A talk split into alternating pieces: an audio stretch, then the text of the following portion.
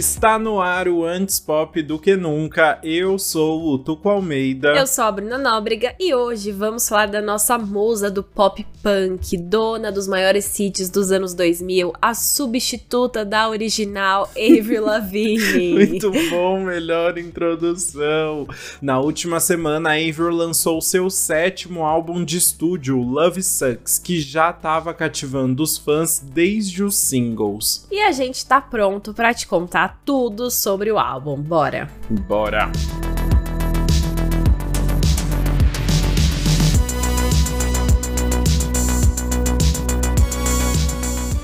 Como a gente falou, o Love Sucks é o sétimo álbum de estúdio da carreira de 20 anos da Avril e vem três anos depois de Head Above Water, que foi um álbum bem diferente do que a gente estava acostumado dela. Pois é, acontece que o Head Above Water foi o primeiro álbum da Avril depois que ela recebeu um diagnóstico positivo para a doença de Lyme durante a turnê Avril Lavigne de 2013.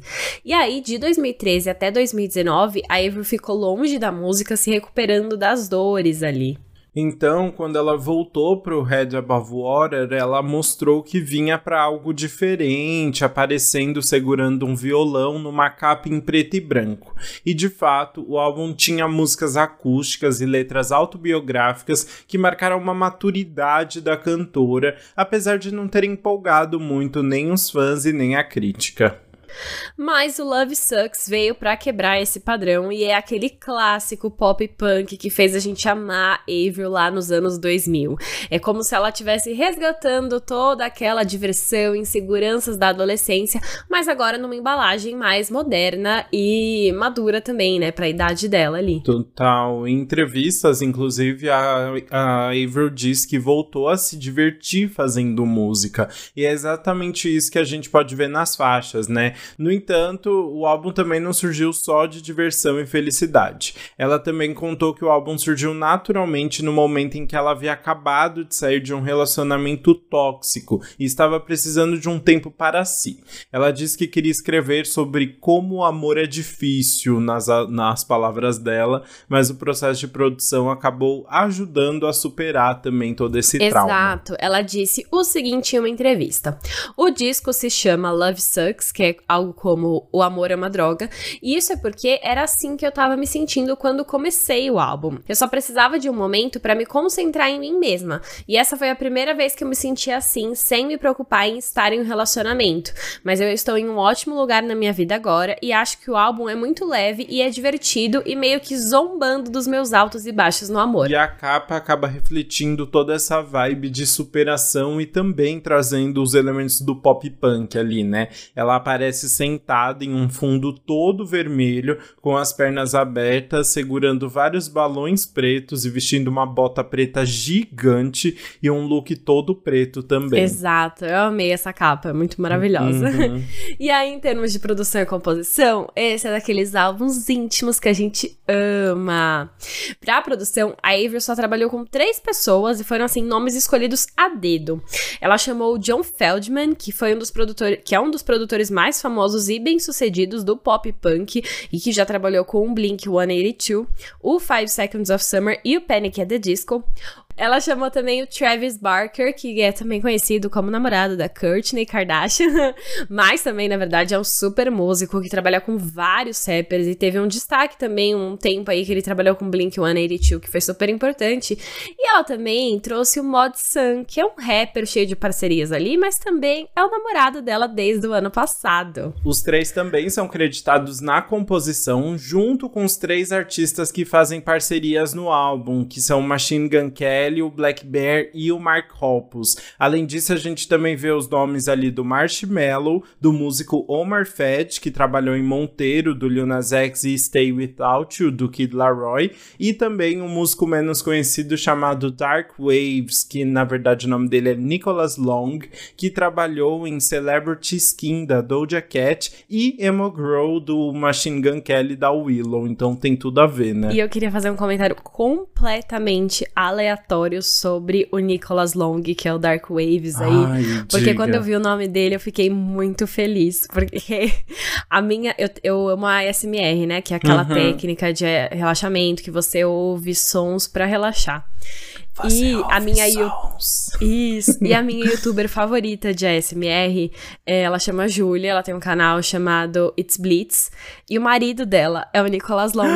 Mentira. E ele já apareceu em vários vídeos dela e eu super acompanho. E aí eu sabia que ele era músico, mas eu não achei que ele era um músico assim tão importante em Hollywood, sabe? E aí, quando eu vi que ele tava no álbum da Avril e já trabalhou com Doja Cat, Willow, Machine Gun Kelly, tinha várias outras coisas no currículo ali, eu fiquei muito feliz. Então fica aí essa história do Nicholas Long, porque eu amei essa curiosidade aí no meio do álbum. Menina, o mundo é um ovo, não é mesmo? pois é.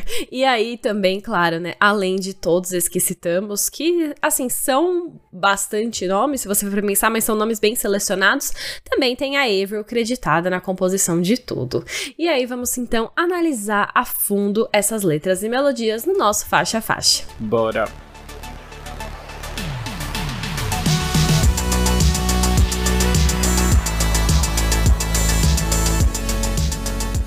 Bom, a nossa primeira faixa é Cannonball. Essa é a volta oficial dela pro pop punk, né? A primeira música do álbum que já tem que dar aquela vibe de, ó, é uma coisa completamente diferente do passado, vamos voltar aqui para essa nova era.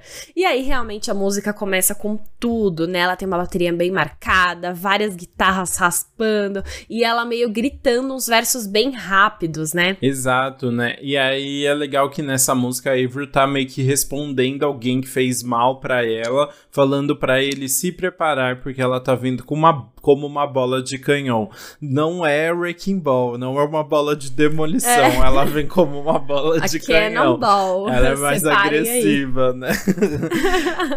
Ai, muito bom. E ela tá na vibe agressiva, tá? Ela tá sem papas na língua. A letra, por exemplo, fala o seguinte: Eu retiro cada palavra que eu disse, eu aposto que você tá chorando sozinho todas as noites na sua cama. Então ela vai jogando real ali. E é legal porque a letra meio que acaba, tipo, dando um sumário ali do que a gente vai encontrar no álbum também, né? Tem uma parte que ela fala: Você me fez mal, agora eu vou viver minha vida sem você. Eu acabei de escrever uma música que diz: Eu não dou a mínima para você. Então já dá spoilers ali. E eu vi isso também alguma crítica, que eu acho que foi naquela Enemy, Enemy, aquele site que eles falavam isso, assim, tipo, em Cannonball é uma música que você começa a ouvir e você pode até pensar que, ah, você vai ver a, a Avril tentando reviver as músicas do passado dela. E depois de 20 minutos de música, não. Você entende que é uma música que tem muita referência nova, o que tem bastante de um, de um pop mais eletrônico muito novo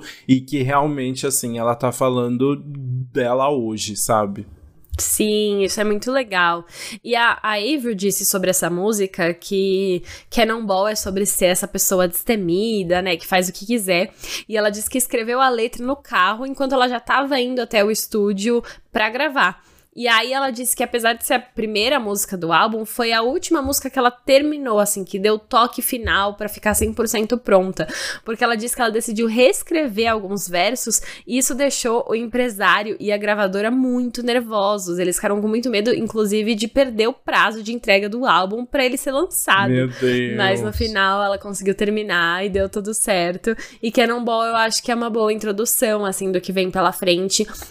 É uma música que tem referências para as outras músicas do álbum e que já abre com, com isso que ela diz, né? Que ela tá falando sobre um relacionamento tóxico do qual ela se livrou e que também vai estar tá, durante todo o álbum. Pois é, e aí falando sobre relacionamento tóxico, vamos para a próxima faixa então, que é Boys Lie. Eu adoro que o Boys é escrito com I, não com Y, né? É Boys Lie. Boys Lie. E é o feat com o Machine Gun Kelly, finalmente uma colaboração entre os dois aí, e é um dueto falando sobre o lado de mulheres versus o lado de homens num relacionamento erotex... é, é, é, é, heterossexual.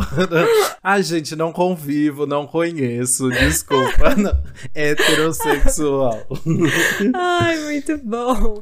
E é isso, né? Eu não entendi porque não tem um Y, porque eles colocaram um I. Eu acho que é uma coisa, sei lá, o Machine Gun Kelly gosta de ser diferentão, né? Deve ter sido uma coisa dele. Mas é, é basicamente assim: ele fica questionando o que fez de errado no relacionamento, e aí ele também fala que mulheres também mentem, mas ela fala justamente como eles enrolam ela. Ela tá descrevendo ali como os homens é, tentam persuadir ali na relação. O, só pra comentar, o, o boy é, é meio antigo, assim, né? Na, tipo, em Skater Boy, Skater Boy da, é verdade. da Avril já era com I já, então eu é acho verdade. que é o estilinho da. É o estilo dela. Eu dela. falei que era Machine Gun Kelly, foi Avril que pôs o Boys aí, é verdade. Exatamente. Mas aí na letra, ela até ela diz o seguinte: Você diz o que eu quero ouvir, você diz o que eu quero ouvir, faz eu acreditar na mágica e depois desaparece. Então ela tá falando ali como ele ilude ela, né?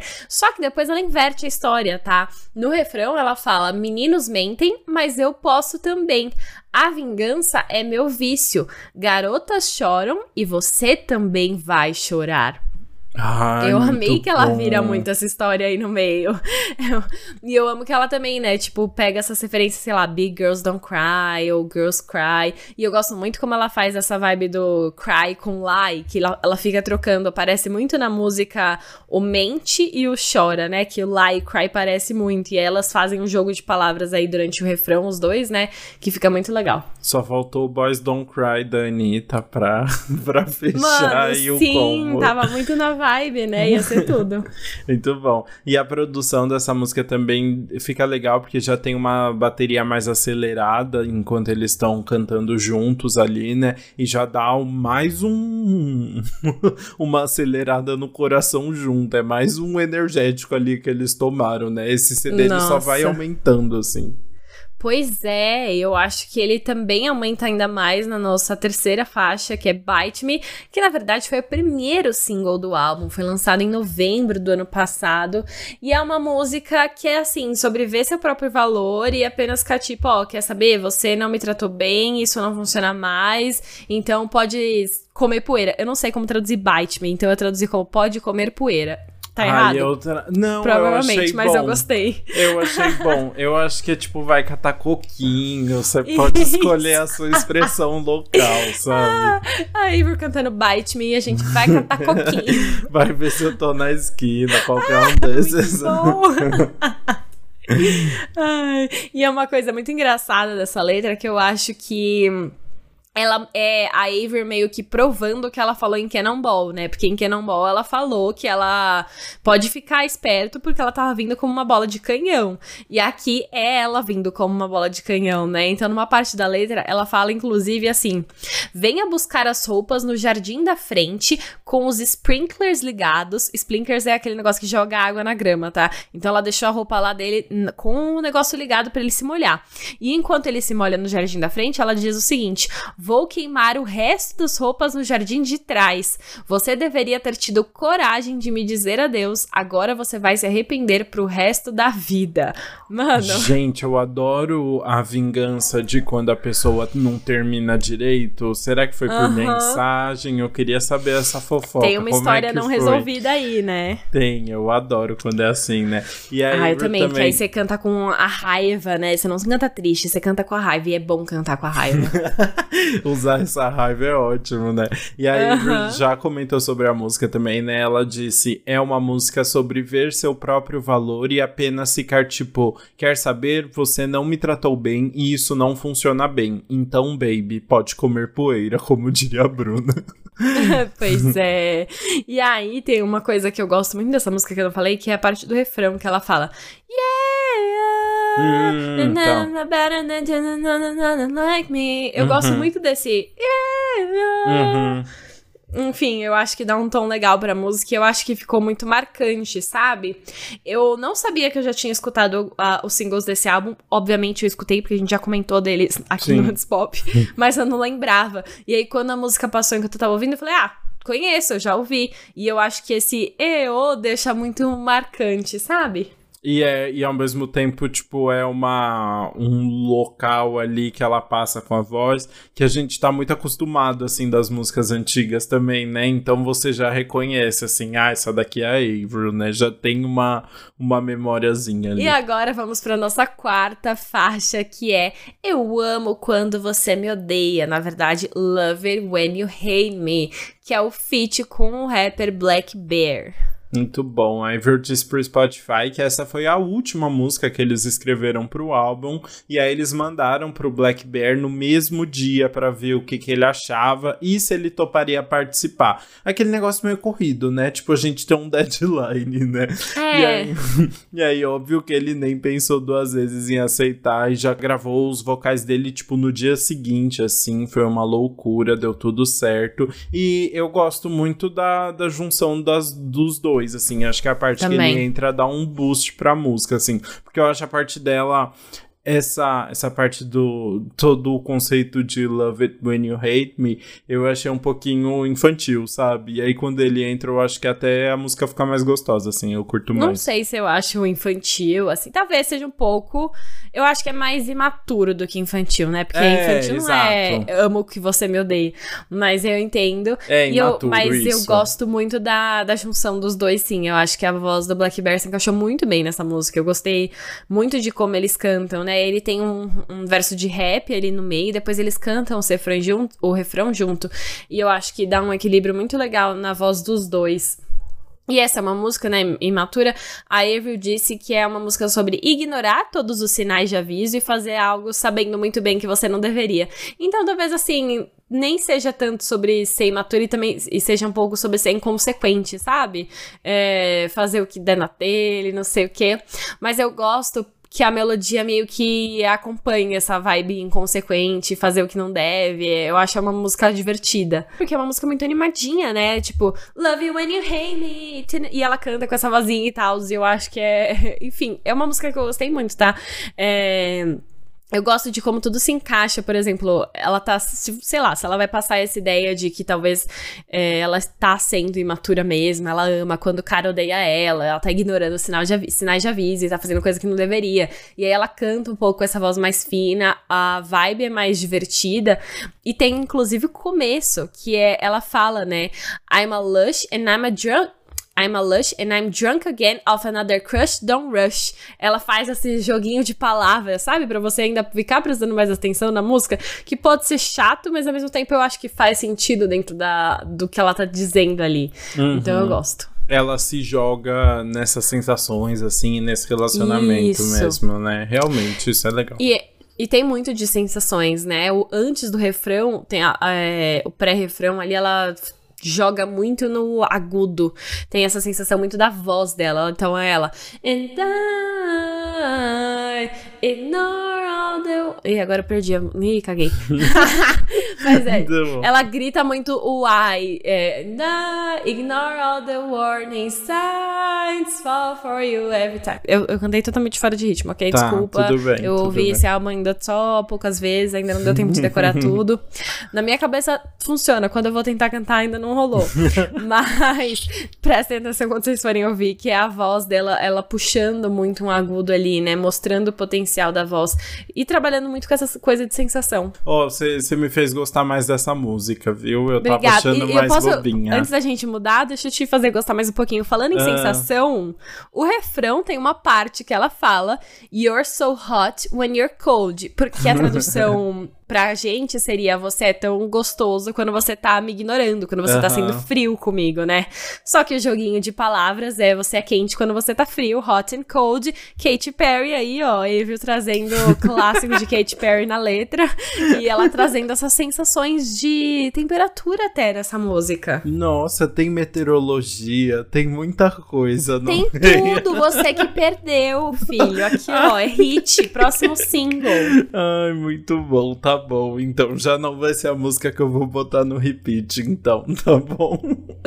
Obrigada. Do repeat não, não é a música que você vai pular. Ah, que eu né? vou pular, exatamente. Espero Isso que não, também não vai vai ser no repeat, tá bom, então pode deixar. Mas vamos falar de uma música com certeza nós dois gostamos, que foi Love Sucks, a faixa título do álbum, e que é super legal, né? A Avril diz que foi uma das primeiras músicas, na verdade, que ela escreveu pro álbum, então muito digna de ser o título dele, né? E que aí foi uma música que meio que serviu para dar o tom de todo o álbum e também foi inspiração pro nome, né? Acabou fazendo todo esse conceito aí. Exato. E aí eu fiquei pensando, como essa foi uma das primeiras músicas que ela escreveu, eu pensei que essa pode ser aquela fala em Cannonball, quando ela fala sobre ter acabado de escrever uma música sobre não ligar pro cara, sabe? Uhum. Porque essa é a música ela falando que não liga pra ele, ela percebendo que ele não vale a pena, sabe? Ela até fala em determinado momento, você é super estimado. E aí depois em outro ela fala, quando eu penso em você, eu apenas quero vomitar. Muito bom, né? Pois é. Mas também tem um outro lado, né? Tem a partezinha depois no final que ela fala: Quando eu penso em você, eu tenho que tentar ser forte. Agora eu tô toda confusa. Chame de má sorte, porque o amor é uma droga. Então eu tem. adoro, eu adoro do Ah. nada. Por que, que o amor é uma droga, né? É, why, why the love sucks? É isso.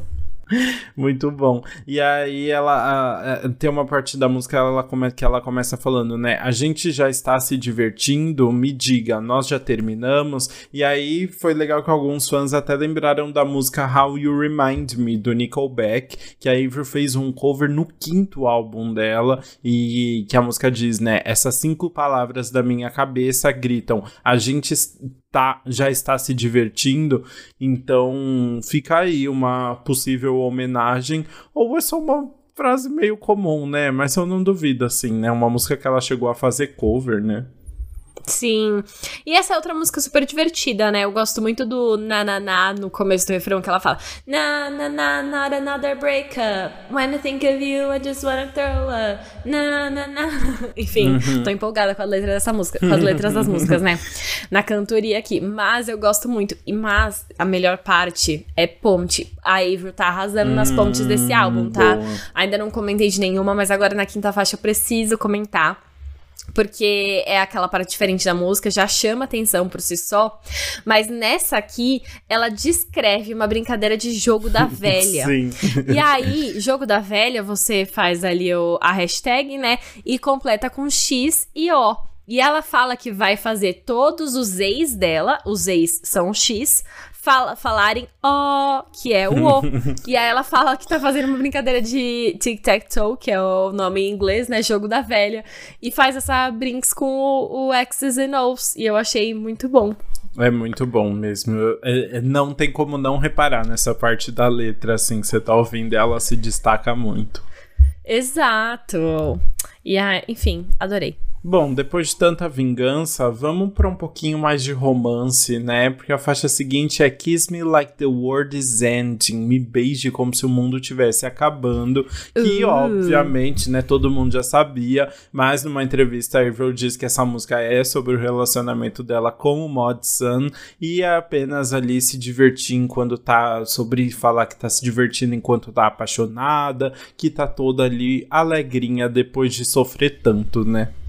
Exato, e é até interessante isso, né? É, a Avril Lavigne e o Mod Sun começaram a ser vistos juntos em fevereiro de 2021, que era uma época que eles estavam gravando a parceria deles Flame juntos, que era pro álbum dele. E aí, mas aí no final do ano passado, a Avril deu uma entrevista pra revista Nylon, falando que por conta justamente dessas decepções amorosas anteriores dela, inclusive provavelmente a decepção am- amorosa que inspirou a maior parte desse álbum, ela tentou resistir muito essa relação com ele, sabe? O máximo que ela já tinha tentado na vida, ela tentou muito não se apaixonar, mas no final ela acabou não conseguindo, né? Eles acabaram ficando juntos. Mas é, desde então o relacionamento tá ótimo.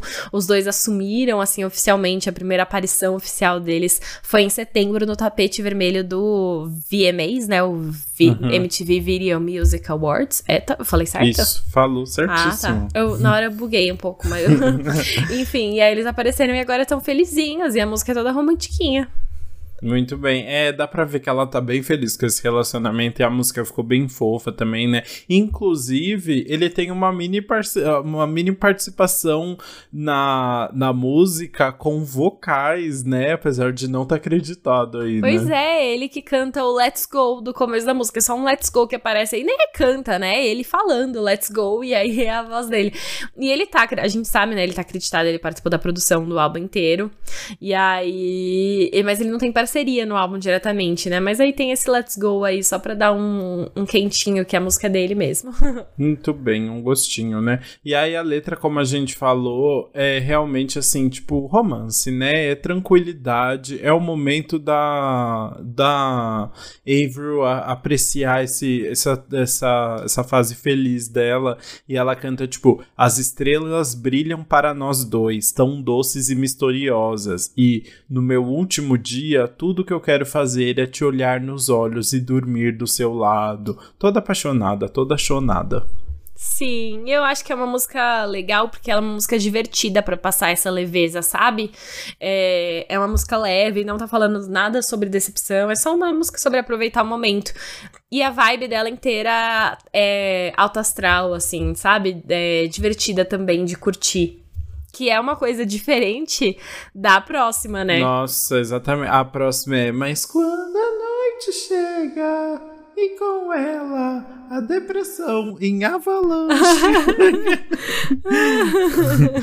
Gente, Muito avalanche, bom. a sétima faixa, ela vem para acabar com a, a felicidade de qualquer pessoa, né? Você quer morrer na hora. É realmente é uma música mais na bad, né? A Ivor diz que é uma música sobre não se sentir o seu melhor e saber que você precisa se recompor e continuar seguindo em frente. Você não, não tá no dia bom. E aí, sabe o que eu pensei? É uma música que sobre você sentir que precisa de ajuda, né? Aí eu falei, seria essa um, uma sucessora espiritual de I'm With You? Do primeiro álbum dela. Ah, olha, possivelmente. Eu adorei o, o termo sucessor espiritual. é muito bom, porque é, tem a mesma vibe ali, né? A, é, a... exato, não é direto, sabe? Você tem que uhum. pensar um pouquinho, mas é um, é, tá no espírito ali dela. Eu sinto que seria, se fosse pra escolher uma música assim, as duas se conectam. Muito bem, faz sentido mesmo, né? E até porque, assim, a letra é bem pesada dessa faixa e a produção conseguiu seguir muito isso, né? Começa só com um violão ali, bem lentinha e basicamente, assim, tipo, é a voz da Avril, né? Muito em cima, assim, cantando, meio que como se ela tivesse se abrindo e fazendo uma espécie de pedido de ajuda, né? E aí depois, num refrão, também entra um piano bem bonito e a produção fica maior, assim, né? Mas num primeiro primeiro momento, você até estranha, né? Porque na, o álbum tem uns beats muito acelerados, né? Muita bateria e muito tudo. E aí essa música começa com esse, esse respiro, né? Sim, e a letra totalmente reflete isso, né? Ela tá falando: Eu apenas estou tentando sobreviver até o final do dia. O que você faz quando o herói precisa ser salvo? E ela também diz: Eu digo que eu estou bem, mas eu não me sinto bem por dentro. Então a música reflete isso, né? É, exato, né? E aí é isso, a música vai ficando lentinha, depois vem uma bateria ali, depois segundo verso, e aí a música estoura mesmo na ponte com um instrumental de rock bem intenso ali, quando ela tá cantando: Meu coração está acelerando, sufocando, eu estou sumindo aos poucos, sufocando.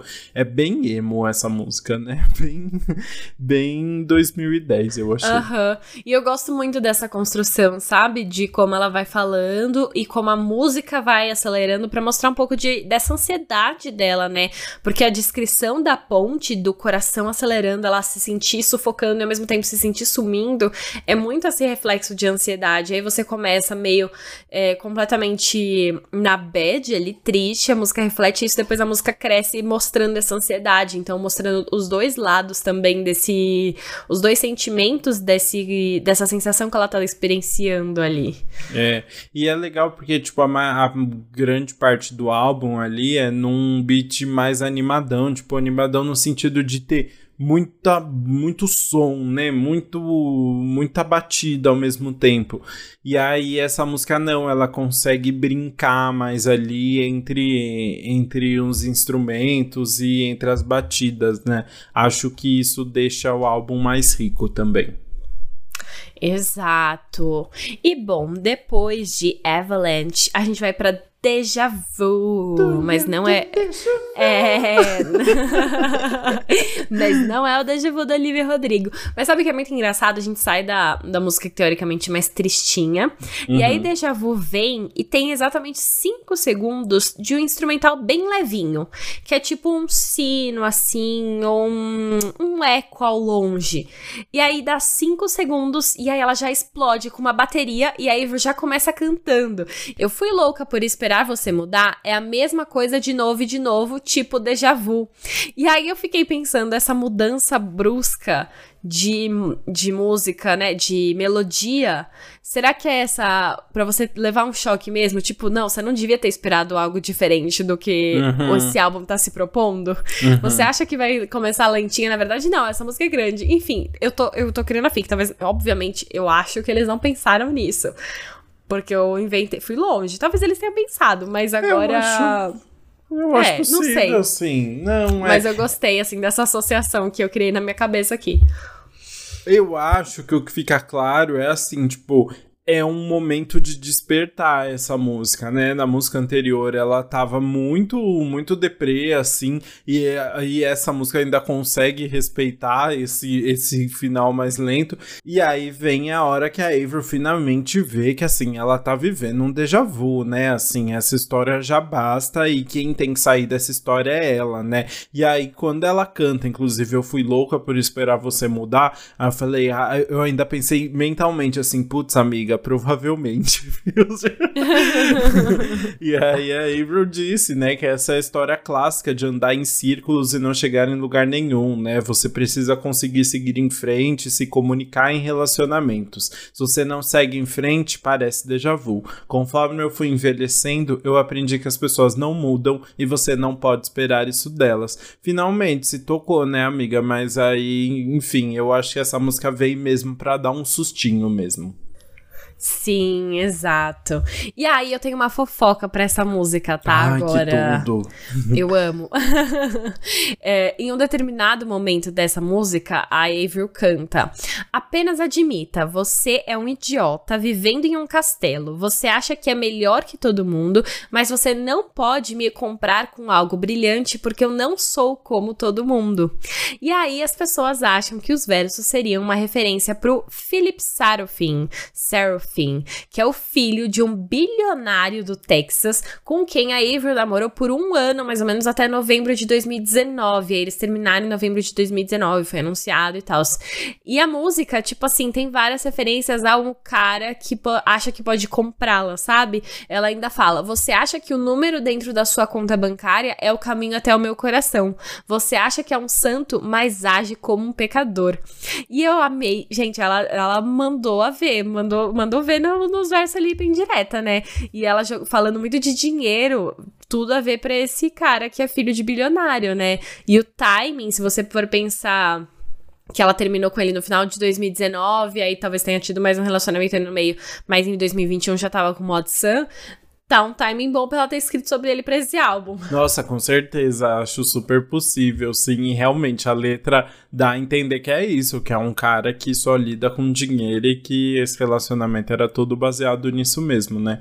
Então, provável, gostei dessa fofoca. É, então. E eu também tenho uma outra parte agora que eu queria comentar da música sem a fofoca. É que tem o, o último refrão, é só a Avril cantando com a bateria por cima, assim, sabe? É tipo a bateria e ela cantando por cima sem mais instrumental, meio uma coisa um pouco acústica, talvez.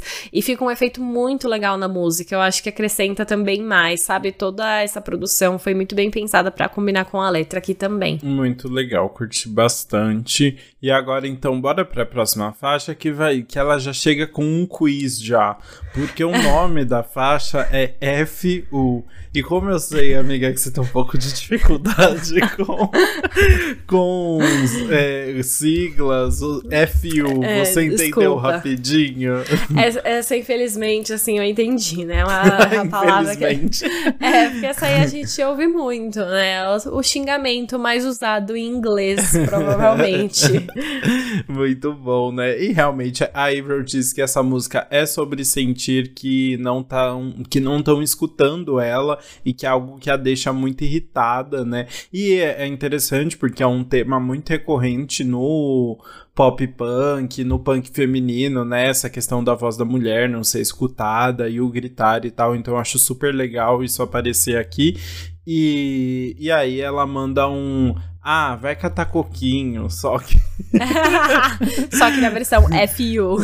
Exatamente. É muito bom, né? E aí a letra é isso, né? Toda vez que eu falo com você, você não escuta. Eu gasto meu fôlego e você não escuta. Eu grito e eu odeio, mas é verdade. Aí ela fala, eu te superei, né?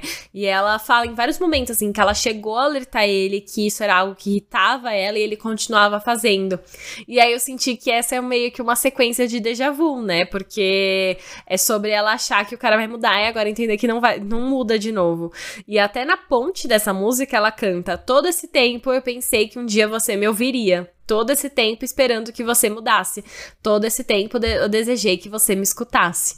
E aí, é agora entendendo que ele não vai mudar, que não vai escutar ela e deixando ele para trás. É, é, exatamente o que ela diz em Deja Vu, basicamente, só que com outras palavras. Essa foi a primeira música que a Avril fez junto com o Travis Barker do álbum, e foi a primeira vez que eles trabalharam juntos desde o terceiro álbum dela, o The Best Thing, de 2007. Então aí eles 15 anos depois voltando a fazer música quase, né? Muito louco. Sim, nossa, eu tô eu tô chocada e também admirada com a rapidez com que você fez essa conta de 2007 para 2022. Eu, eu olhei um tempo, assim, foi, não foi tão rápido assim. Eu falava e calculava ao mesmo tempo.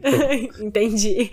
Achei muito bom. Você falou muito rápido esses 15 anos, fiquei admirada. Mas enfim. Ai, tudo. Mas aí agora a gente sai dessa vibe de tá cantando sobre não gostar de uma pessoa e vai para uma música que é mais romântica de novo, que é All I Wanted, tudo que eu queria, que é uma parceria com o Mark Hoppus, que é o fundador do Blink-182, que já apareceu aqui várias vezes, aqui também foi uma referência para os produtores que a Avril chamou pro álbum. É legal, é uma música romântica. Ao mesmo tempo eu fiquei até em dúvida, porque é uma música que eles estão cantando ali, os dois cantam juntos, sobre meio que um amor, que é aquele amor que você precisa sacrificar tudo, assim, bem aquela coisa do amor adolescente de vamos fugir para outro lugar, baby. Só que ao mesmo tempo parece até que tá no passado passado, assim, em alguns momentos, é. né? Eu fiquei até com a impressão que, assim, é ela revendo tudo que ela destruiu por esse amor também, um pouco, né? Porque hum. a música inteira é meio que eles falando isso, de é, nossa, você é tudo, eu vou fazer tudo por você, sabe? E, e, meio que, tipo, nada mais importa, tudo é ruim, assim. A casa que eles estão, que eles moravam, vai pegar fogo, ela fala, né? Tipo, tudo vai pegar fogo, basicamente, para ela se jogar nessa relação, porque é tudo que ela queria. Né? Nossa, né? sim. Mas sabe o que eu pensei? Eu acho que faz sentido ela é ser, tipo, um passado de como foi esse relacionamento. É, e eu acho que é uma, essa é uma das letras mais trabalhadas do álbum. Eu acho uhum. que é uma uhum. letra, assim, que é muito é, detalhada, ele conta essa história mesmo. E eu também gosto de ter essa vibe de cada cantor cantar um lado do casal ali, né? Ela canta a parte dela, ele canta a parte dele. E pode até ser que, assim, ela esteja cantando sobre uma situação e ele esteja cantando sobre a situação dele, mas acaba que se encaixa dentro da música, eles cantando ali na vibe desse casal que você tá disposto a sacrificar. E, e eu gosto muito de como tudo se combina.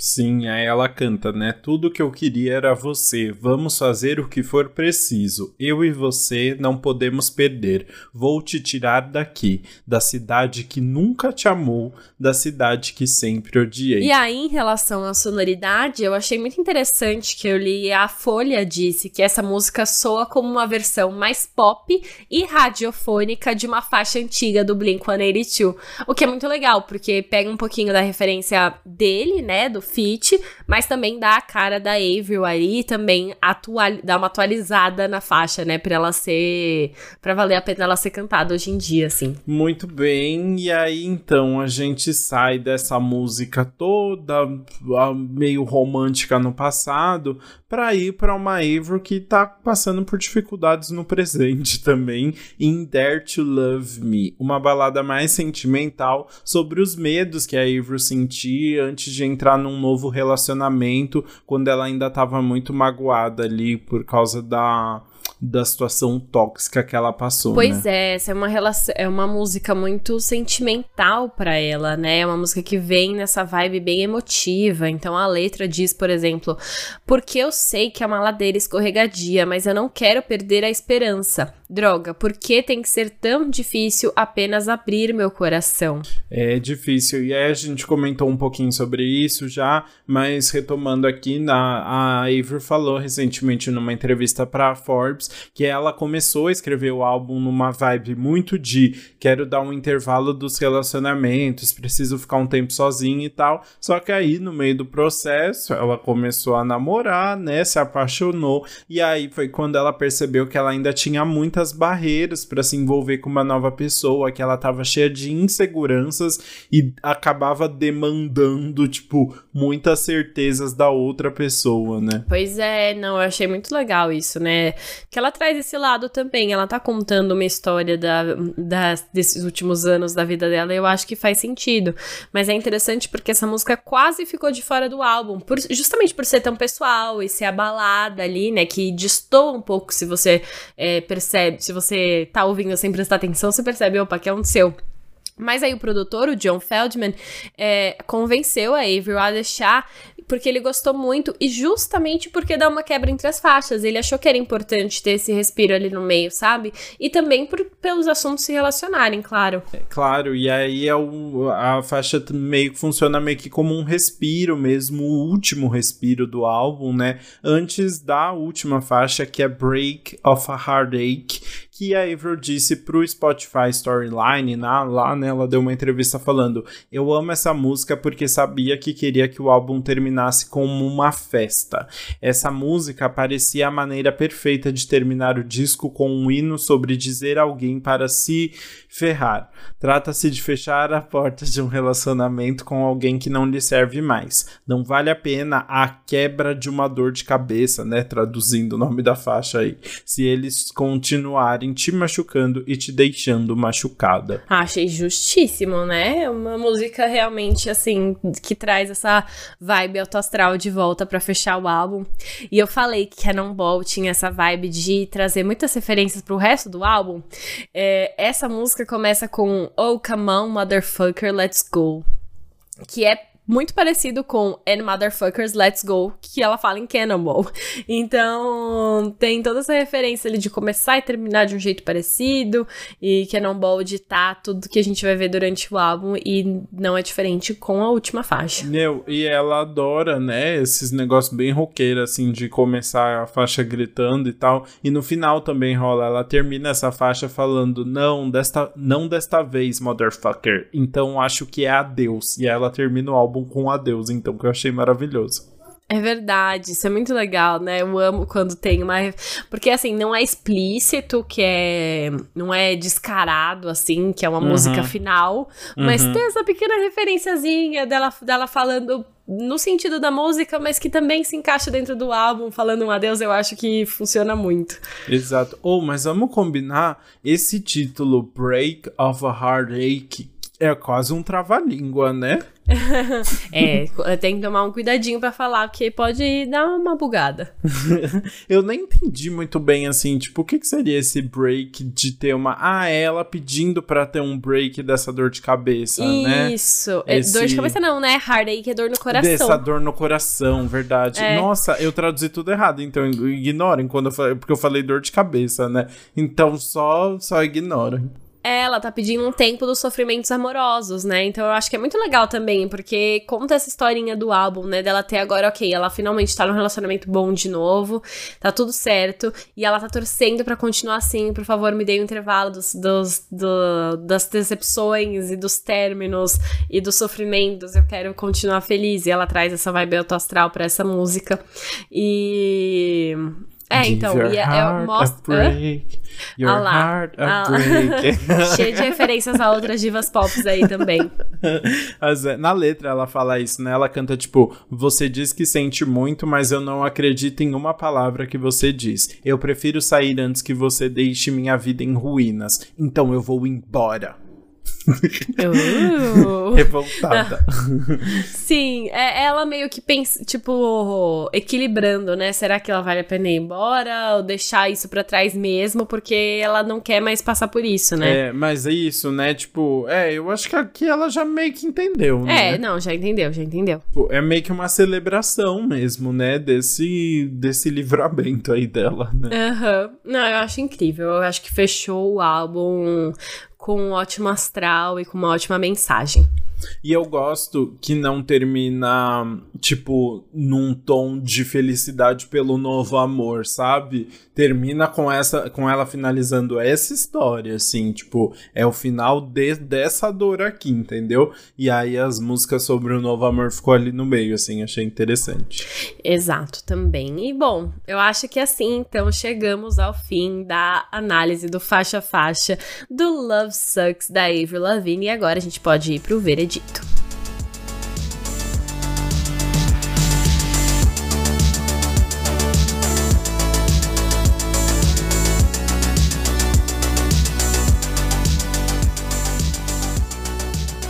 Bru, começa falando então a música que você vai pular das próximas vezes, que não, não vai ficar na sua playlist.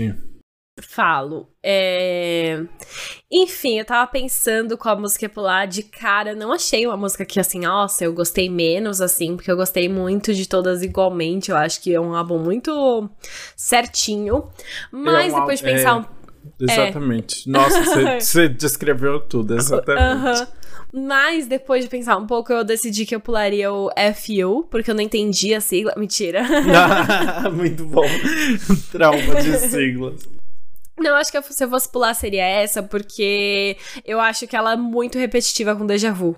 Eu acho que a vibe das duas, a melodia, os elementos das duas é, ficam parecidas. E também a letra, né? A letra é a mesma coisa. Ela tá falando sobre a- o mesmo cara que fazia coisa, ela esperava ele mudar e ele não ia mudar. E aí, pensando no assunto e na no geral da música, eu prefiro o Deja Vu que tem a fofoca, sabe? Então eu Uhum. pularia o FU. Meu, eu tô com você, sabia? Eu não tinha Olha. gostado tanto de. De qual que eu não tinha gostado mesmo? Love You When You Hate Me. De Love You When You Hate Me, mas você mudou muito a minha opinião. E, e FU foi uma música que desde o começo eu senti muito que era meio filler, assim, sabe? Não acrescentava nada na- nem na letra, nem, nem musicalmente, assim, né? Falando da produção, é meio flat, né? Não tem nada muito especial, assim. Então realmente é uma música que dá pra pular ali no Não, meio. é. Nossa, eu tô feliz que você concorda comigo. Eu tô feliz que você tirou Love You When You Hate Me da sua que você ia pular. Porque eu já vou falar que é a minha que vai ficar no repeat, sabia? Ah, muito bom. Não, justíssimo, é. então. Já, já justifica Eu, eu aí, lutei então. por ela, né? Eu, já, eu justifiquei Você enquanto eu tentava te ela. convencer É durante o episódio. Mas eu gosto muito da faixa. Lógico que a letra você pode passar um pouquinho dessa vibe dela meio imatura e inconsequente, de ah, eu gosto dessa parte, ah, eu amo quando você me odeia, mas eu acho que ela trabalha a música inteira para passar isso mesmo, sabe? Tem esse negócio das sensações. Eu gosto da melodia ser divertida mesmo, meio irônica e ter a, essas brincadeiras de lush, dr é, crush, rush, que fica muito divertido aí também, traz essa ironia.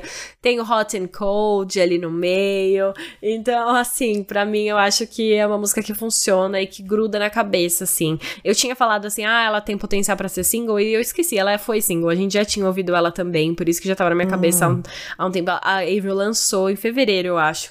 Então também já começou a me ganhar desde antes essa. Muito bom. A música que eu vou colocar no repeat dessa vez vai ser Avalanche. Porque hum, eu achei. achei é, quando eu ouvi assim, achei de cara já uma produção muito diferente do resto do álbum.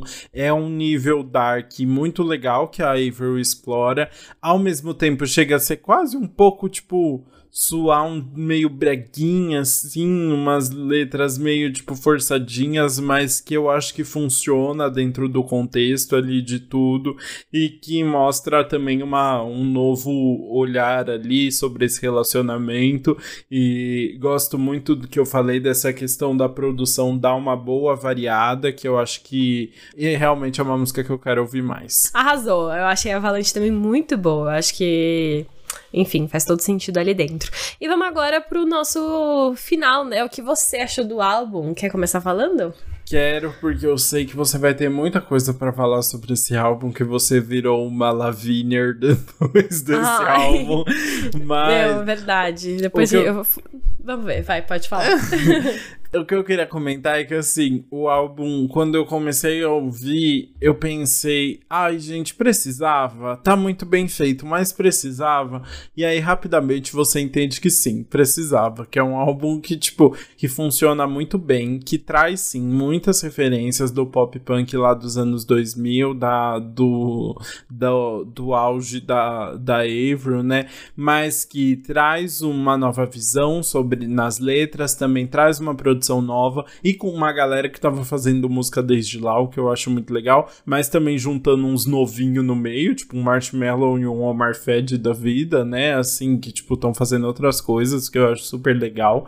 É, então, eu acho que tudo funciona muito bem. Eu acho o álbum às vezes só um pouco cansativo, assim, no sentido de. É, muitas vezes trazer algumas letras um pouco mais superficiais e repetitivas, tipo, que fica naquela mesma estrutura e se repetem bastante, e a produção também, também não traz coisas muito diferentes, então eu acho que às vezes o álbum se repete, apesar de ser muito rápido, é um álbum de meia hora, né? Mas o que a, a gente mais fica pensando é.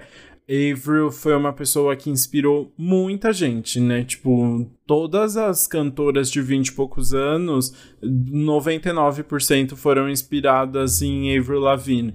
Isso de Selena Gomez a Marina Senna, sabe? E, e, foi uma, uma mulher que, tipo, foi muito taxada e que sofreu, tipo, muito com uma mídia escrota e com críticas escrotas e pensando, falando, e gente falando que ela não tinha direito de estar tá fazendo um, um rock, um pop punk, sabe? Então, realmente, a nossa princesinha do rock. É, e é muito bom ver, tipo, essas pessoas que inspiraram tantas pessoas conseguindo produzir coisas novas e, e trazendo, e trazendo não, não só vivendo da, daquela memória, né? Conseguindo fazer coisas diferentes. Acho que a Avery vai acabar é, inspirando mais gerações aí nesse processo. Total, isso que você falou era uma coisa que eu li muito sobre, até ia trazer aqui, que é, é o pop punk voltou muito, né, atualmente. A gente viu a Willow trouxe bastante isso, a Olivia Rodrigo trouxe bastante isso. E aí, agora com esse álbum, é a Avril falando, é, tomando de volta uma coisa que ela ajudou a criar, né? O pop punk ali veio muito com ela, então ela é, dando a versão dela ali pro que tá bombando de novo, que foi uma coisa que ela ajudou a inspirar também. Então eu acho muito isso legal. É, acho que foi a Folha também que disse assim: É um álbum que ele não vai trazer novidades pro pop atual, não vai inovar, mas é muito legal porque ele reposiciona a Avril exatamente como ela ficou na memória do público. É exatamente o que as pessoas estavam esperando dela, sabe? Essa embaixadora do jeito de se fazer rock que marcou uma geração e que agora tá sendo redescoberto por várias outras artistas. Então a Avril falando: Ó, oh, lembra que fui eu que tô aqui, tá? Eu tô aqui ainda e eu, eu criei e eu ainda tô aqui. Então eu acho que isso é muito importante. Ela fez o álbum que as pessoas queriam ouvir. Eu acho que foi o momento certo. Espero que dê uma, uma bombada de novo. E eu ia falar um pouquinho mais, porque essa semana eu comecei a relembrar várias músicas antigas da, da Avril, né? Tava selecionando músicas marcantes da carreira dela.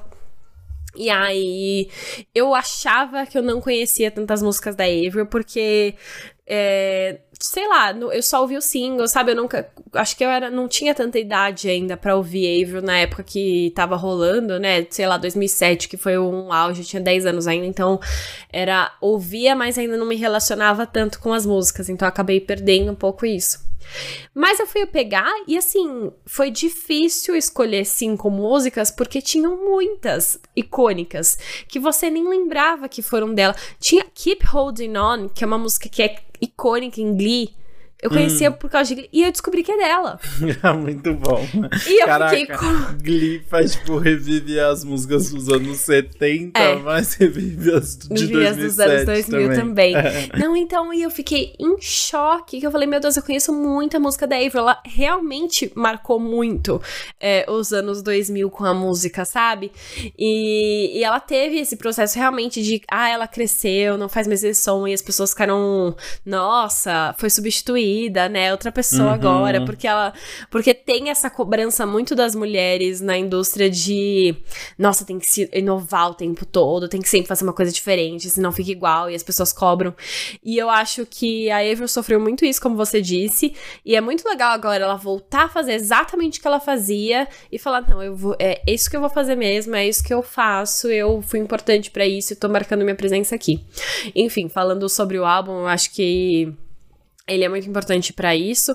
E ele também tem uma produção incrível. Eu gosto muito de como as letras se relacionam com tudo. Eu acho que ela chamou parceiros muito bons aí para ajudarem a trazer esse som de volta para ela, né? Selecionados realmente a dedo. É, eu gosto de como ele conta a história certinho dela se livrando de um relacionamento tóxico, começando um outro amor, estando feliz com esse amor, mas também trazendo as inseguranças que vêm junto com isso, sabe? Eu acho que eu gosto de como ele conta a história do começo ao fim, como as músicas se relacionam, como ela traz traz várias influências dentro de um mesmo estilo e que, enfim, tudo faz sentido ali e ao mesmo tempo tem uma atualizada do som que ela trazia antes para do, do, som que ela fazia antes para algo que é atual. Então, enfim, eu gostei bastante de ter essa experiência de ouvir um álbum inteiro de Avril Lavigne pela primeira vez e eu acho que ele merece ser reconhecido sim. Muito bem, ótimos comentários. E agora, então, acho que a gente pode ir para o nosso quadro anti-single do que mal acompanhado.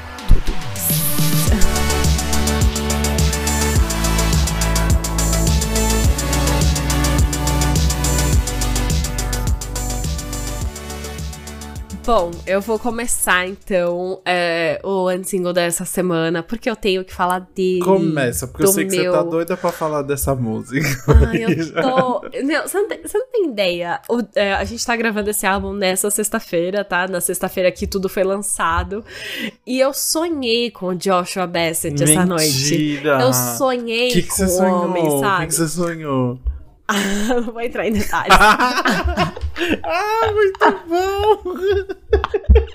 Não, eu sonhei que eu era, sei lá, a Olivia ou a Sabrina dele, né? Mentira, que perfeito! Ai, eu amei! Do nada, uma revelação. Amiga, Do nada, uma exposição. Porque, olha, olha, eu sou tão mais family friendly que, eu, que essa semana eu sonhei com a Bela Gil, que eu ficava amiga da Bela Gil num casamento.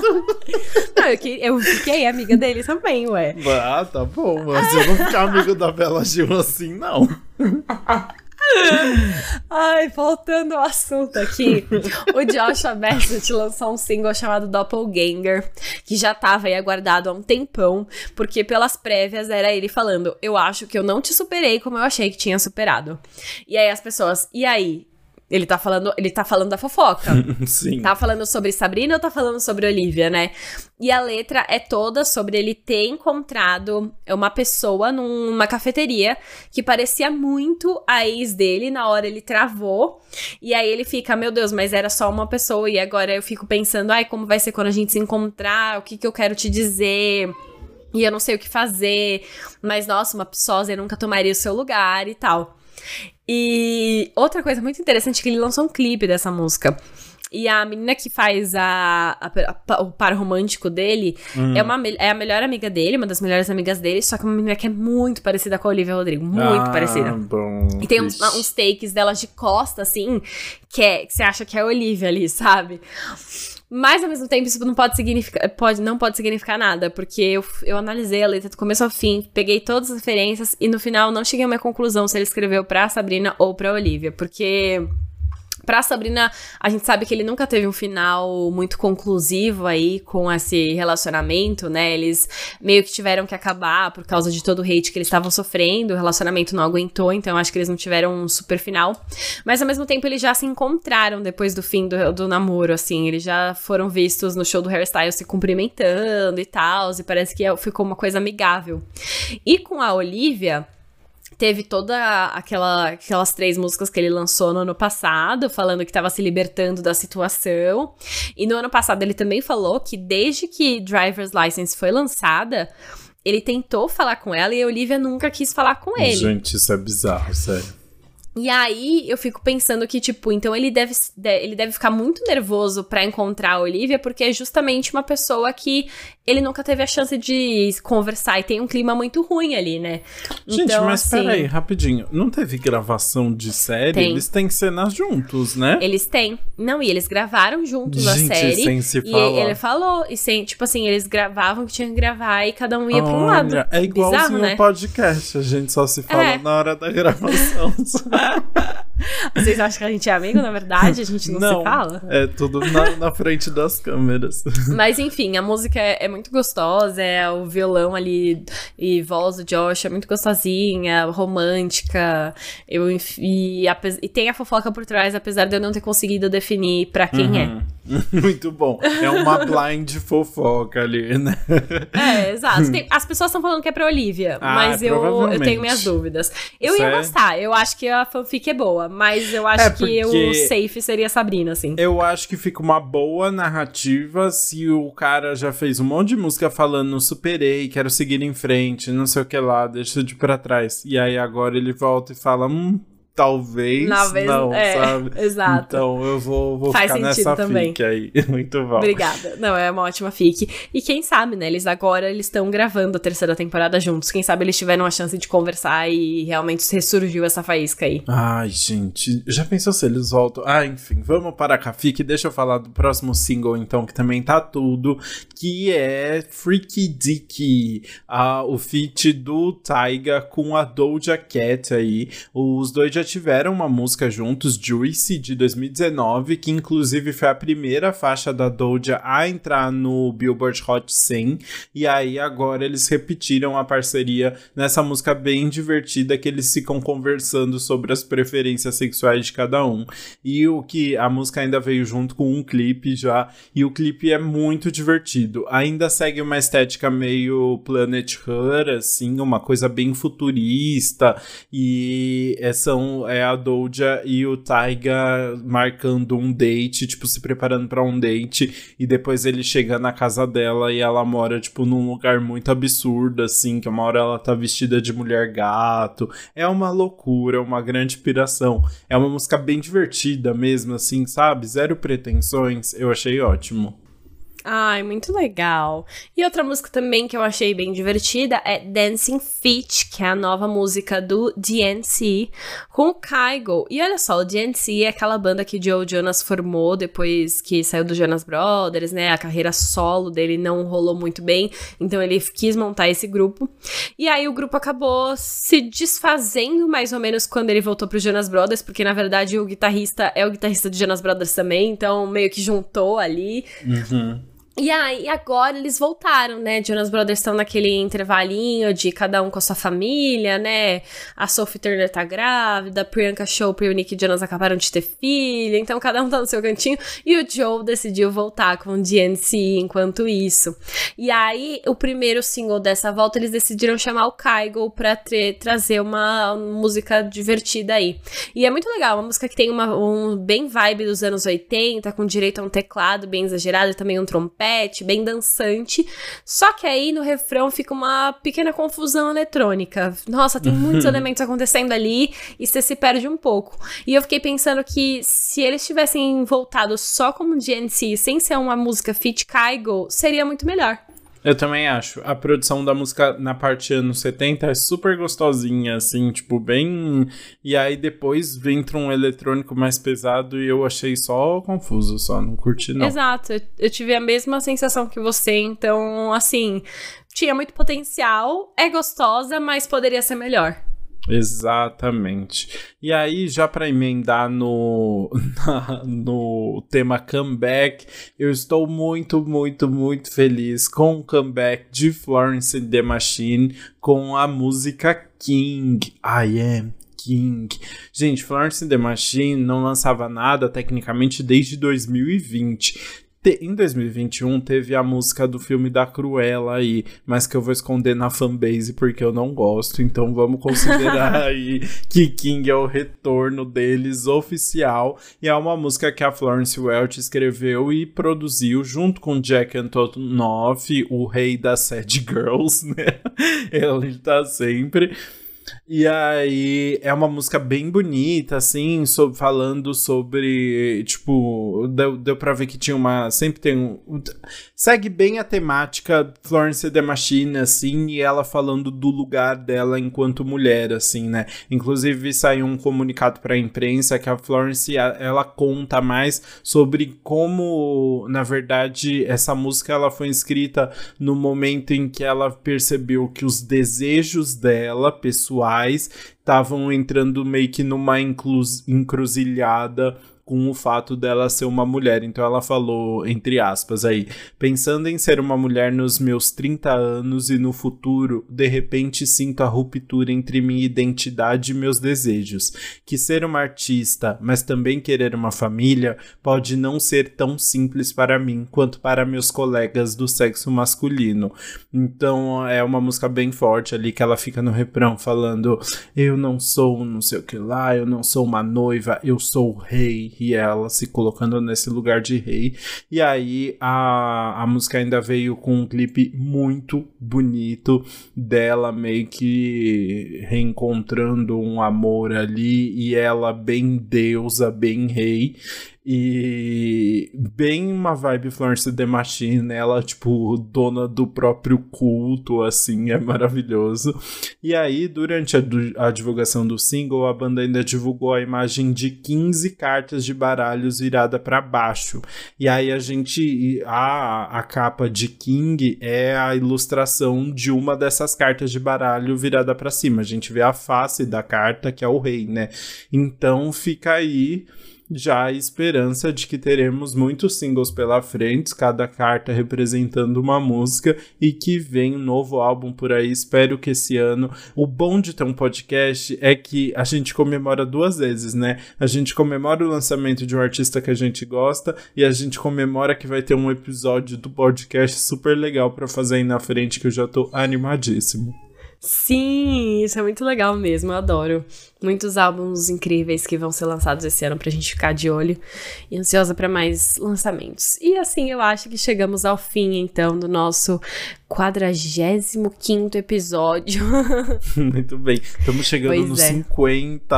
Ah, que bonitinho. Quase um ano já, filho. Meu Deus do céu, que Ai, coisa é incrível. É verdade. Muito obrigado para quem escutou até aqui e não esqueçam de continuar conversando com a gente então nas redes sociais sociais, arroba pop do que nunca no Instagram e no TikTok, e antes pop podcast no Twitter. Comenta o que você achou lá. Fala se você, inclusive, gostou de Avril. A Avril falou que já tá com, tipo, tem música para mais dois álbuns, né? Então, assim, será que a gente volta a falar de Avril? Comenta, falem o que vocês acham, compartilhem esse episódio nos stories e no WhatsApp também, e bora conversar mais.